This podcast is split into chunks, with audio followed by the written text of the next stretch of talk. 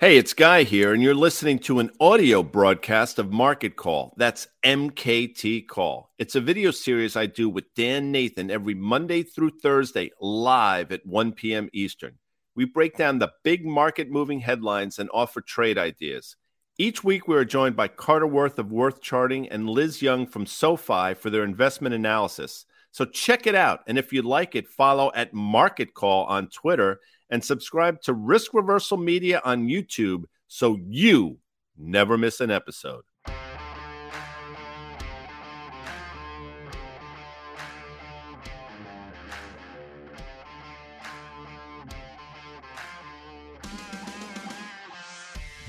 Monday, June 27th. Congratulations to all you Colorado Avalanche fans out there. Dan, I know you're one of them. This is Market Call. G Swizz here, joined by Dan Nathan. Just a few minutes. Carter Braxton Worth of Worth Charting.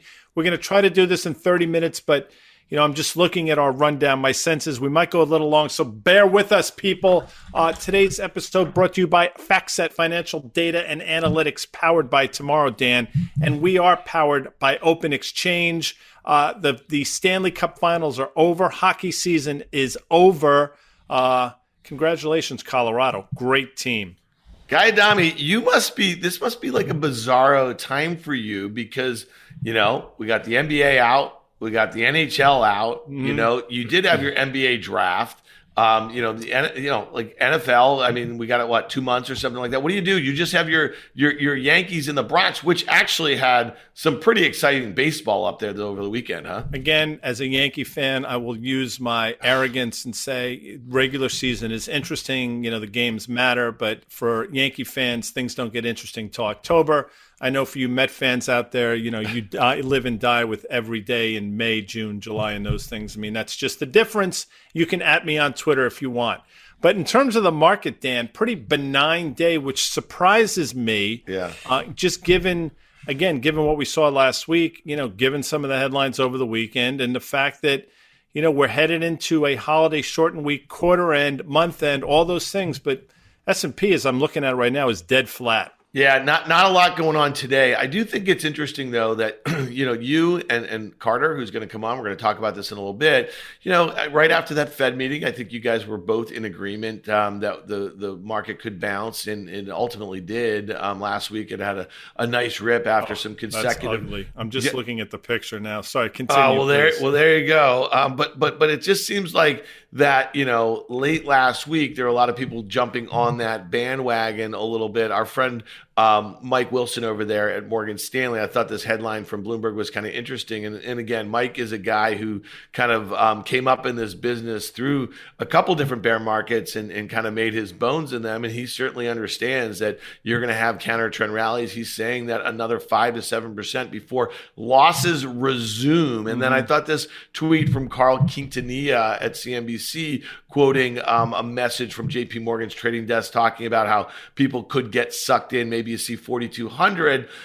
Just give me your thoughts here. Looking at the S&P 500, Guy, you see the downtrend that's been in place. Those counter trend moves have become smaller and smaller since that late March one. And you look and see where that support level where we just bounced up, that's over 18-month lows. You got to go all the way back to 2021 where that support comes in. What's your take here? Do we get to that downtrend, which would be about 4,000? Yeah, I do think we will, and you're right. I thought 4,100. I mean, do we see an overshoot? Perhaps. You know, my thought process was, you know, I've seen these markets now for so many years and watched them do things that don't make a lot of sense, and I figured I'd try to get ahead of this one. I said, all right, what do we have coming up? We have, obviously, month end, quarter end, into a holiday shortened week. The market had a pretty precipitous sell-off. Everybody seemingly bearish. All those indicators are about as bearish as they've been in quite some time. I said, you know, this environment probably sets us up for an 8 or 9% rally from those lows and, you know, probably more than like 10% given where we traded down to. And I'm going to stand by that. And what I think is going to happen, and, you know, I've been wrong so many times, I could potentially be wrong again, but I think you can have this slow grind higher that frustrates everybody. You know, bears are going to be frustrated because they're convinced the market should be going down and it's not. I think the VIX probably sort of grinds lower, I don't know, 23.5, 24 or so. I think it's going to culminate around 4,100, maybe an overshoot. And it's going to coincide, I think, with Apple reporting earnings at the end of July, which I think sends this next leg lower. So we'll see. But that, in my mind, is how we're setting up.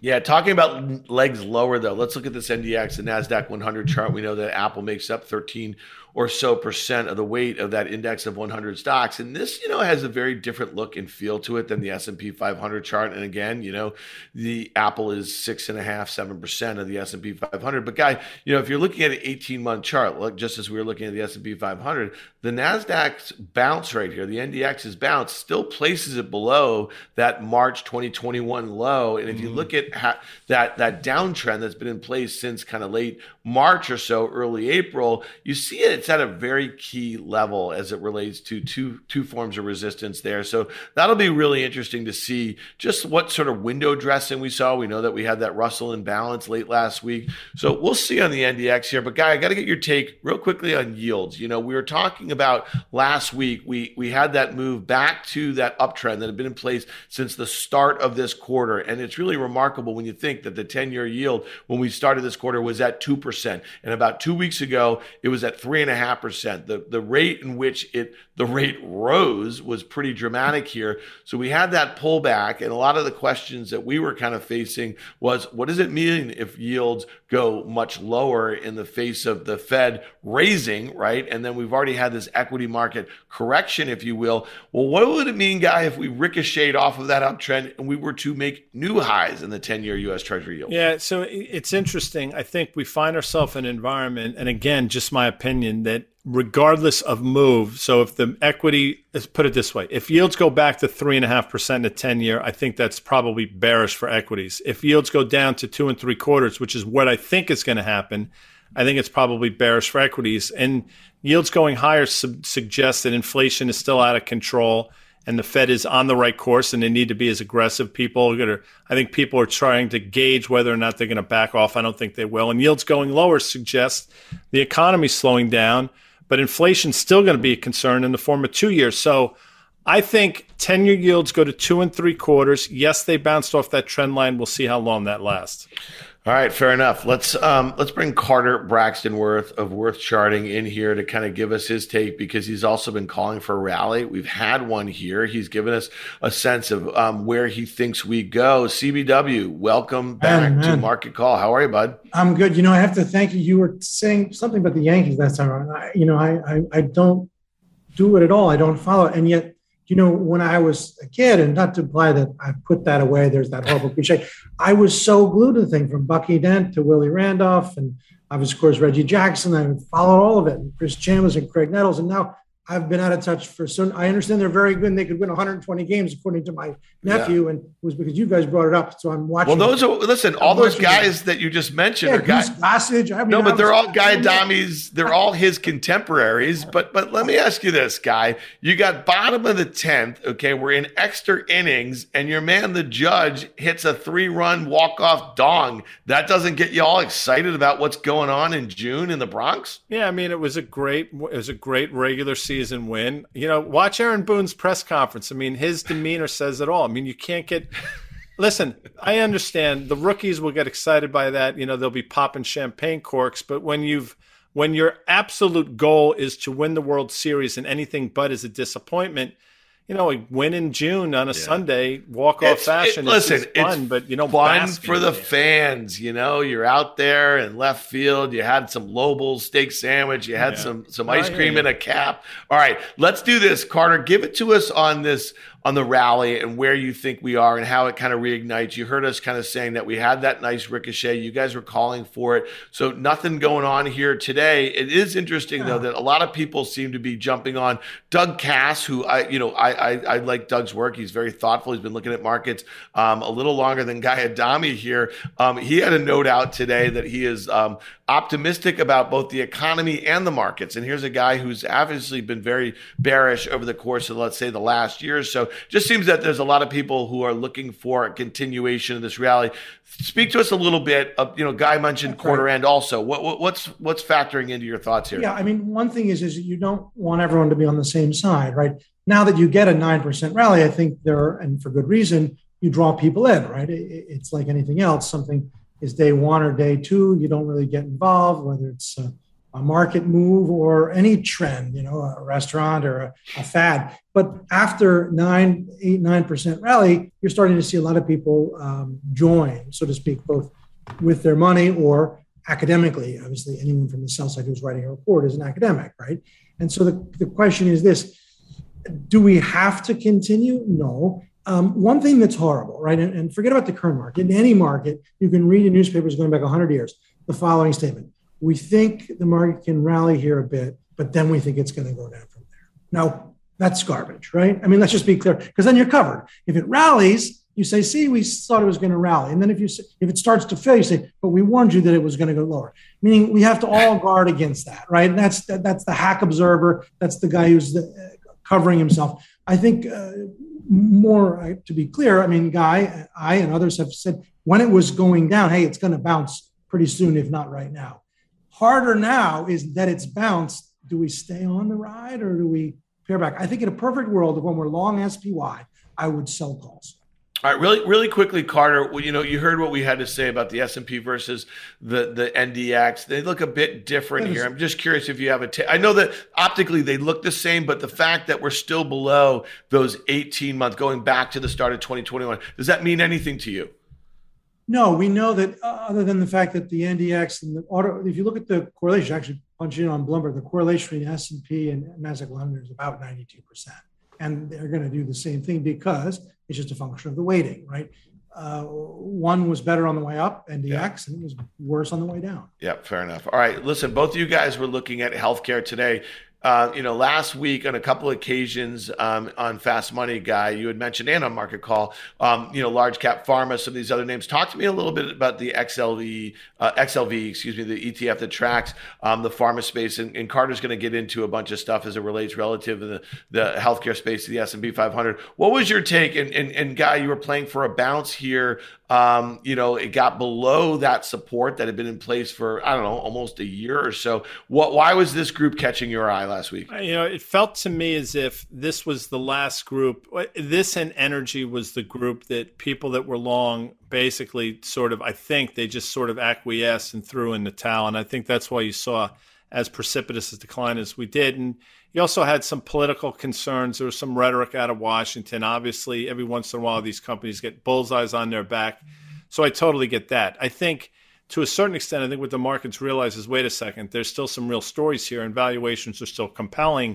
And you know, last week when Merck was down to 84, Karen mentioned on Tuesday on Fast Money that she liked Merck at those levels. You look today, I think it actually traded up to 95. Eli Lilly, I believe, made a new all-time high. Bristol Myers breaking out to the upside. So there are real stories around these companies, and they have compelling valuations, which is in this environment is exactly what you're looking for. So although obviously that move to the downside was rather steep and rather quick, I do think there's value here in these names. Now, the armchair analysts will look at this and say, yeah, a bit of a death cross here. I get it. We'll see what happens, though, if and when we get back through that. I think it's 150-day moving average, Carter. Yeah, I mean, it's a tough spot, right? When you break from well-defined lows at a common level, which you've annotated there with that green line, and then you recover to and above the level from which you broke down, by definition, you're back to a difficult level where there's overhead supply. Or said differently, there's memory. Once you break and you're at those lows of 4, 5, 7 sessions ago, you have people who are trapped by definition. Anyone who purchased XLV for the past year is underwater, negative, yes? And the human condition, if given a chance mid-hole to get their money back, they seize it, many of them. So this strength draws out people from above, give me my money back, thank goodness. That's one type of memory, people who bought poorly. And then there's the opposite, the most hapless, dumb luck player at the bottom, or George Soros himself. When you nail something at the low, you flip the cards over and they show you 8, 10, 12%. In sessions, you say, I got to book that. So you've got memory from below. Let me grab it. That was free money. Memory from above. Thank goodness I'm even. It's a tough spot to rally. But relative, that's the key. I think healthcare's got a long way to go. All right. Talk to us on the relative basis, because you're going to point out some opportunities that you think still exist in the space. Well, okay. So here are two lines, very straightforward, right? It's a comparative chart. You've got the sector versus the market year to date. We know the sector's down 7.8. and the market is down 17. So we're basically 1,000 basis points of differential. And you could say, so what? They're both down. That's true. Money's been lost in either one. But if one is benchmarked to an aggregate and is running money for an endowment or a mutual fund or a family office, it's all about relative performance. Meaning if everyone else has a terrible night and you, the lead scorer, even if your team wins, you did a good job. So look at this chart a different way. The second chart is simply the ratio, the relative line. And that horizontal line is the start of the year. That is actually the alpha depicted by the difference between healthcare and S&P. It's beautiful. It's up and to the right with nice dips. It's quite good. And then just a few more. We have some long-term charts. This is all data. So sector data goes back to September of 1989 for the S&P 500. And this is simply that ratio chart, healthcare's relative performance to the S&P. Now check this out. Put in a trend line. It's incredible. Put in the arrows. It's literally bounced to the penny every time. I mean, healthcare underperformed for about 6 years and came down to that line at the end of last year and bounced beautifully. I mean, what's not to like? Yeah. So let's hit some of the individual names here because, again, I mean, you know, Guy, you had mentioned Amgen and Lilly last week. You want to look at a few of these, and it's not just, you know, individual pharma names or the managed care names. And you're also going to look at some of the stuff in biotech. Let's talk about some of these individual names, because if you look at the sectors on a relative basis, the S&P, like you just laid out, they look like these are some places that kind of put some money relative to the S&P 500. For me, it comes down to just what's the fundamental story. And the names we mentioned, they all have stories. Amgen, for example, the story there is clearly valuation, probably at current levels trading at 13 times next year's numbers, which, as you know, I mean, in the space, it's very cheap. So I think that alone is worthy of a look. But Eli Lilly is probably the best run big cap pharmacy company in the world right now, just in terms of lower left, upper right. And that's been going on for quite some time. Yeah, there have been pullbacks along the way, but as you can see, pretty much each time we've held the moving averages. And then you look at a Merck, which has been volatile. I mean, Merck had this move from 60 up to 81, back down to 60, got back on its horse, traded back down to 84, as I mentioned earlier last week. And now here we are making a new all-time high right around 95. Again, decent valuations, a story there. They're looking to make an acquisition. So, you know, growth by acquisition and their organic growth as well. So for me, at least, Dan, these names make sense. And Bristol Myers, I think, is the last one we have, which has been on the mat for so long, finally getting out of its own way. We basically just got through a multi-year high a couple of weeks ago. And again, valuation compelling. And I like this story. And this is not in a vacuum. I mean, these are names we've talked about now for months. Yeah, Carter, you know, you just talked about a little the XLV when we were looking at it, and the ones that Guy just kind of ran through a little bit have that kind of spike move over the last couple of weeks. Talk to me, though, about a couple that you think could really break out of bigger bases, because I think you have a chart here of Humana, and this thing looks very different despite the fact that it did have a very sharp move over the last couple of weeks. But if you look at that very long base that it's been in. That's right. And so you would say, why would one be interested in the laggard? So if you looked at its relative performance to the sector, it's been an underperformer. And that is typically something to avoid unless and until its absolute pattern is good. And that's what this is, meaning you are sitting here at very well-defined tops just below, exhibiting now good relative strength day-to-day, bullish price-volume correlation. Breakouts, the precondition for a breakout is a protracted range, and then you break out, you clear. And you move. This is set up very well. I like it a lot. All right. So you just mentioned a laggard. And if you look at the XBI here, you have a chart. This is one that is obviously lagged the broad market. It's large cap, you know, peers. Talk to me a little bit about this setup here, because that it's been in a well-defined downtrend here. And you think the opportunity is going the opposite way on this one. Well, that's right. So one could say the lines are arbitrary. You've brought a trend line that's arbitrary. So forget all the lines. Let's discuss how an early bearish to bullish reversal starts. If you're in a downtrend, and downtrends are punctuated, characterized by counter-trend moves up, each time after you have a counter-trend move, then the resumption of weakness should make a new low. So the first data point that's incontestable, nobody's opinion, not mine, not anybody's, is when we started to make the new resumption of weakness. We couldn't make a new low. We didn't make a new low, hence that little double bottom that I've annotated there. And now the strength is above the level from which it sold off when it put in the double bottom. So we have the beginning of a sequence change. Finally, if and as, that's my bet, that we get above, we break out above that downtrend line, then we start to have something that has legs. And we've seen this in so many things. History tells us, whether it's the KWEB recently or any kind of stock or currency or index or commodity, bearish to bullish reversals start a certain way, and they start by not making a new low. And that's what that double bottom is. All right. Well, you mentioned this near-term double bottom. If you take this thing all the way back to its 2020 pandemic lows, Carter, I think you probably are very well aware that it kind of retested it over the last month or so a couple different times. But, you know, man, when it bottomed out somewhere in the mid-60s and went all the way up to, you know, that making an all-time high in the start of 2021 at $175 or so, now it's round trip that whole move. Does that also help inform the kind of near-term view that you have here, that it's basically given it all back after such a massive move? And where would your target be on this one near-term? Well, so starting with the first thing, a minor formation has minor implications, right? That's a minor double bottom over the course of 6-10 weeks. But it's happening at a level that Dan, you've just cited, epic prior lows, plus or minus. So that the fact that it's happening is important. But it has more import because it's happening at multi-year lows, not shown here, but as you've described it, and that's exactly what's going on.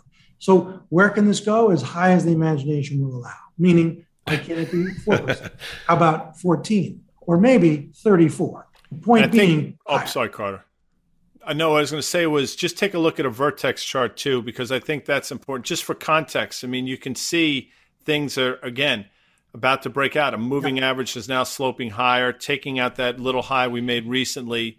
All looks good. And just in looking for catalysts for these names before we move on, Dan, all these names we mentioned report on or about July 27th. I think maybe Amgen's on the 2nd of August, on or about. But basically, you have about a month or so until earnings. So in my opinion, these names that can sort of surprise you to the upside as we continue to grind higher in the broader market. Yeah. All right. And moving on, though, Guy, as you say, this is a kind of an interesting one out of Goldman Sachs. And I'd love to get Carter's kind of take maybe on Bitcoin, too, because you've had a heck of a call. You've kind of gone both ways. You were calling for a break, I think, when it was up near 40,000 and maybe retesting some of those levels that we haven't seen in a couple of years. We did that. And then you turned the other way and you got bullish. But here's one thing that's kind of interesting. You know, Robinhood, we know that we've been talking a lot about it over the last year, that, you know, it was the meme stock machine in the start of 2021, but really most of the volume that was transacted on that platform for the better part of last year was really in the crypto space. So Goldman, they upgraded Robinhood. Okay, look at that thing. And they downgraded Coinbase. Let's talk about this call, Guy Adami, because again, you know, these are both $10 billion or so enterprise value companies. They were obviously huge poster children, if you will, for the bull market and really the top of the bull market. I think Coinbase, when it did its direct listing IPO last April, that was the all-time high at the time for Bitcoin. And then Robinhood obviously topped out at the height of that meme stock machine. So talk to me a little bit about this call from Goldman Sachs. Look, I think I'll try to take them step by step. In terms of Robinhood, I think it's just a stock market call because to me, there's nothing compelling about this company whatsoever, other than the fact it could probably bounce from 8 to 11 or so. And in terms of a percentage move, you can do that math. You know, you could talk about a 40% move, and it's still a company mired in basically nothingness. The one that sort of captures me here is Coinbase, because at least Goldman Sachs caught this bounce. I mean, think about it. Coinbase bounced about 50% from $40 to $60. Now, with that said, it was down from what, Dan, 360 or so at its zenith, which is just absurd. So I guess the point there is you're going to have some massive, I think, counter-trend rallies in these names. And I think that's exactly what you just saw in Coinbase, but I think the ultimate trend is lower. So I like the Coinbase downgrade more than I generally theoretically like the Robinhood upgrade. Yeah, and one of the things that really stuck out, again, like I said, both of these companies have $10 billion enterprise values. They both have a bunch of cash. They both have a lot of debt, especially relative to their equity market values right now. But I think it's interesting that Coinbase is expected to have $4.3 billion in sales this year. On a net income, on a GAAP basis, they're expected to lose, I don't know, a little more than $1 billion, maybe more than $1.2 billion. Now, on the flip side of that, Robinhood is only expected to have $1.5 billion in sales and expected to lose $1.25 billion. So one of these kids is doing their own things. And I think the Robinhood thing is kind of toast here, but the coin story might not be too far behind it. Carter, when you see those just epic highs that these two stocks had at the height of a bull market, and they were very much, part of the narrative here. And you see these dramatic lows, you see how they've ground down here. Curious as your thought about the opportunities. Obviously, the narrower and narrower those things come down 80% or so, the more likely you are to have squeezes. But do these sorts of charts ever attract your attention?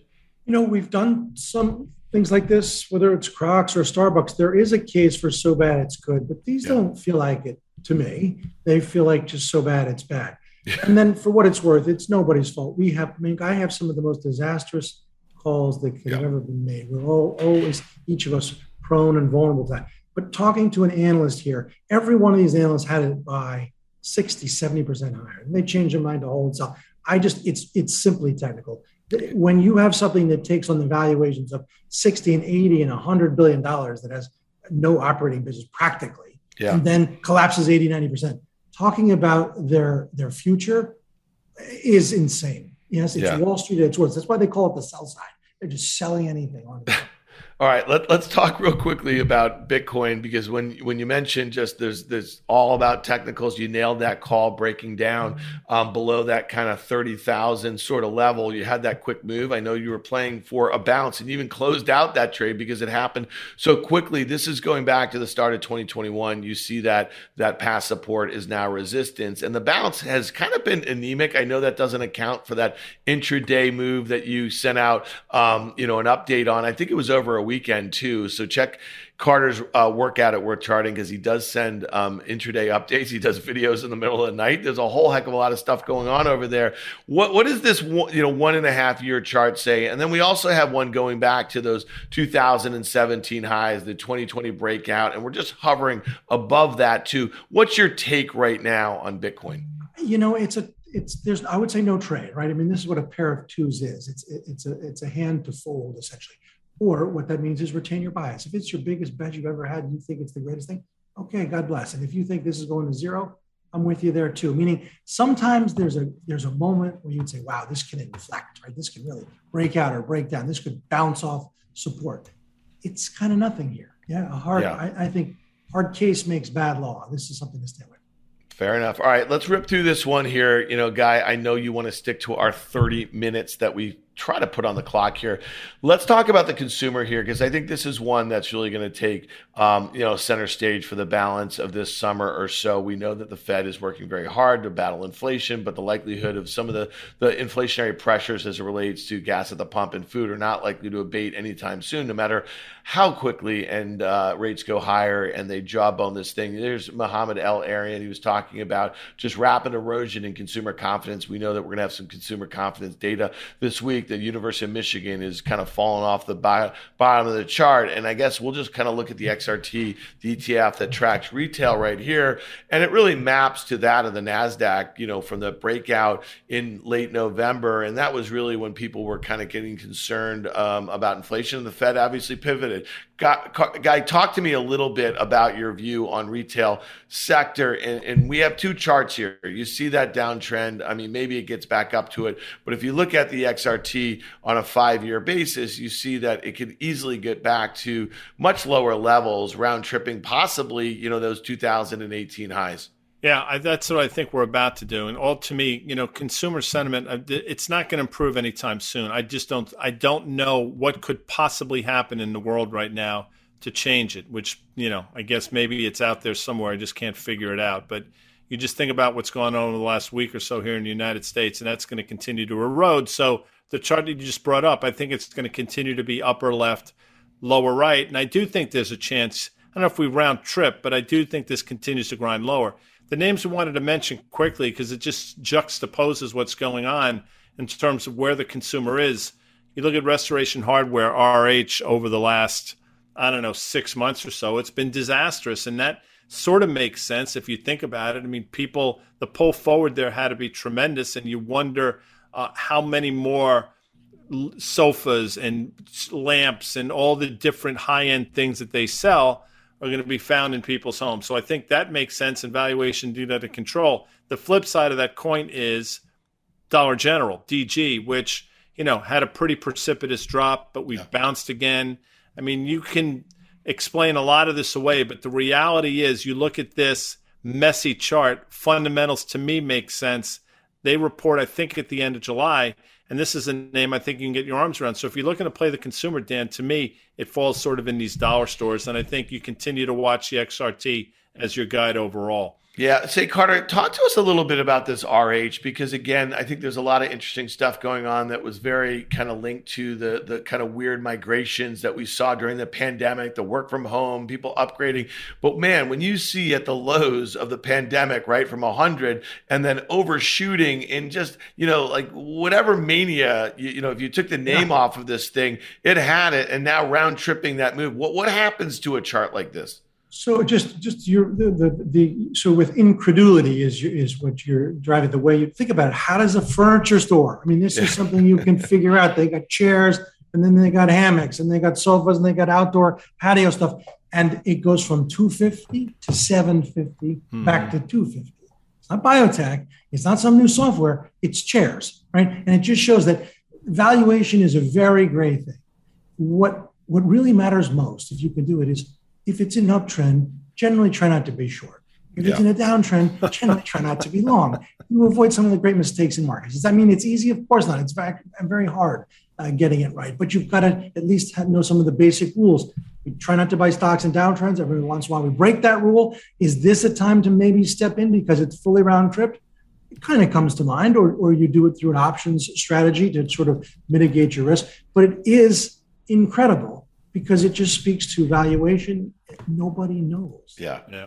All right, we got one last thing before we get out of here, because Nike's going to report after the close. The implied move in the options market is about 8% in either direction. The stock's down 33.5% of the year. It's obviously down more from its highs. And I think this will be really interesting to hear how this company is dealing with supply chain issues, with demand in different parts of the world, where we know, you know, China's been locked down for a while. China's been a really important part of the Nike story. Europe possibly in a recession right now. How are they dealing with, you know, some of these supply chain issues? Guy, give me your fundamental take here, and let's think about how you play. I listen, I don't mean to jump ahead. I think Carter might say this is the chart's a pair of twos here from a technical perspective, but what's your take fundamentally? I mean, for me, I'll just say that I'm really interested to hear what a company that a lot of people are focused on, what they have to say about the environment, what they have to say about the visibility from a valuation standpoint. You know, again, trading 25 times next year, expected sales growth of, you know, double digits, earnings growth, you know, maybe as high as 15, 16, 17%. If those numbers are good, you know, you could say at 24 times, Guy, that maybe that's about as good as it's been for that expected growth that we've seen in a while. If you get that growth, which I don't think you're going to get. And I still think it's a valuation. If you're asking me fundamental, I think fundamentally it's still expensive. And my big concern on the back of this quarter is not necessarily going to be margins. It's going to be inventory, and how much of an inventory build do we have here? Because that's been the story with so many of these retailers. In terms of how do you play it, I think Carter would say a pair of twos, and he's probably right. I would submit you could play it for a bounce. This reminds me sort of the Salesforce look going into their quarter when the stock was trading 163. We thought it could get to 180. That's what happened. And to me, this is where I think we can bounce to that downtrend line. Probably not a huge move percentage-wise. Maybe you get 5 or 6%, but that's how I look at it in earnings today. Carter, now, what do you got? Remarkably, this decline from the peak is 42%. And guess what? From its pre-COVID peak to its COVID low, it was 42%. So then it's all about your time frame. Earnings coming up, do we maybe trade it for a bounce? Or does one say, forget all that, and ask oneself a question. If any point in the history of Nike, you could buy the stock down 42%, what happened to you 3-5 years later? I can tell you the answer. You made a fortune. Mm-hmm. So probably if you take the long-term view, you're okay. Trading, I think it's tough here, kind of pair of twos. Well, Dan, I think that's it. We tried to stay true. We got, I think, 4 minutes over, but we packed a lot of stuff in because Carter brings the goods as he always does. I want to thank our sponsor, FactSet, Financial Data Analytics, powered by Tomorrow. Of course, we're powered by Open Exchange. We'll be back tomorrow at 1. CB Dubs will be with us on Wednesday. EY from SoFi on Thursday. See you later, folks. Thanks, guys. Bye.